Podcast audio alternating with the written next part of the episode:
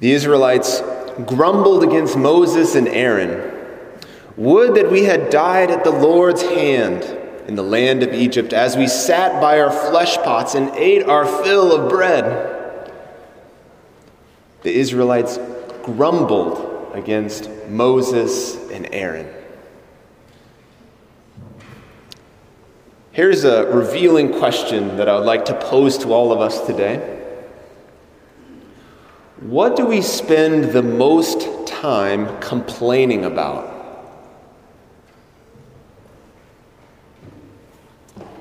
What do we spend the most time complaining about? If I'm being honest, I did a little bit of a self check before preaching today. If I had to guess, I have spent the most of my time, if I were to look at the li- my life as a whole, probably complaining about my hunger, my tiredness, the weather, and the mistreatment I've received from other people. If I had to guess, those are probably the four areas where I've spent the most time complaining, grumbling. Maybe for some of us, that would be politics, or maybe our job, or maybe our family what is it? We all have something. We all have our go to. Why is that important? Because I believe what we complain about reveals where we might have or likely have an idol. Something that is getting in front of, getting in place of our relationship with God. It is an obstacle to receiving His love and transmitting His love, an obstacle to true freedom. What do we spend the most time complaining about? Because here's the honest truth. If I spend my time complaining about those four things, if I were to always be well fed, well rested, it was sunny and 70 degrees every single day, and no one ever mistreated me. Here's the stark truth I would find something else to complain about. Right? Always, always. There's always going to be more to complain about. We will not be satisfied. The Israelites grumbled Likewise, in the gospel, we hear that people were coming to Jesus, and he immediately perceived they weren't interested in eternal satisfaction, they weren't interested in eternal fulfillment. They were interested in getting another meal. Jesus had fed them, and Jesus said, I'm going to I'm going to give you an even greater gift. And the, this is amazing. Those people then said, Well, what's, what kind of sign can you do? Maybe, oh, I know. Moses gave bread to the Israelites. How about you do that one again? We would love to see that one because I want to eat and be satisfied again for a time but I'm going to be coming back for more.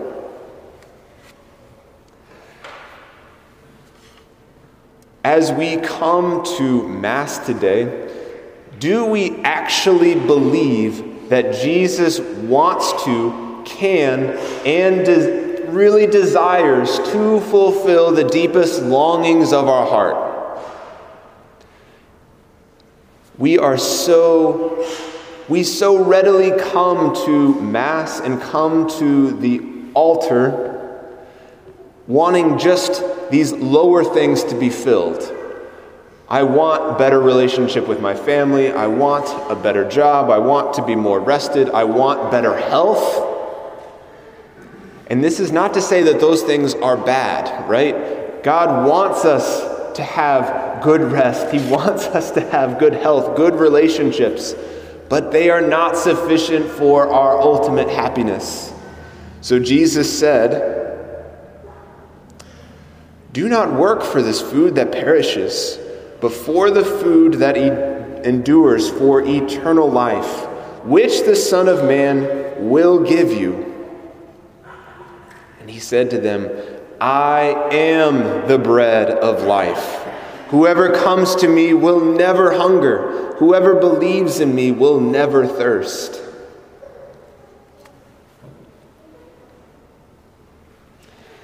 I've had this prayer on my heart this week that we would come to the Eucharist with a greater belief and faith that this is Jesus that we would come with a greater expectancy that Jesus is going to fulfill us, and that we would come with a greater desire to receive Jesus, to f- receive fulfillment.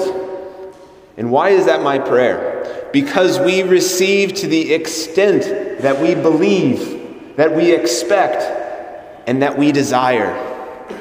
And I think so easily we as Catholics come to Mass, if we come to Mass, with essentially no expectation that God is going to do anything for us, with little to no desire to receive Him in the Eucharist, and maybe with a very lukewarm faith that He's actually in the Eucharist, that He is the Eucharist. I came back from a conference this week, three days, and I knew I had reached the right point in the conference because I was so eager to come home and just share the fire. It was so palpable, this desire that was being communicated to my heart. Jesus' desire for us and his desire for our desire for him. He wants to kindle it within us. As we are about to receive the Eucharist, we are about to receive fire itself, fire himself. Jesus said in Luke 12 49, I have come to cast fire on the earth, and how I wish it were already kindled. We are in great and difficult times. But this is such an exciting time to be Catholic because there is a new fire being kindled for those that desire it, for those that seek it. We will either be lit on fire or we will fall away. It's becoming harder and harder to be in the middle, to just kind of be lukewarm, kind of in, kind of out. Jesus wants to kindle that fire within us. And so allow me to pray for you that you can experience more of that fire in desire and then more of the fire as you receive Jesus in the Eucharist, that He can actually satisfy those longings that we're so easy, so we, we so easily attribute to just eating and drinking, sleeping, having good work and good money and good health. Please allow me to pray for you now. Jesus, we thank you, we praise you. We recognize, Jesus, we are so easily tempted to grumble, to complain, because we think we will find fulfillment in this life. We will find life without suffering.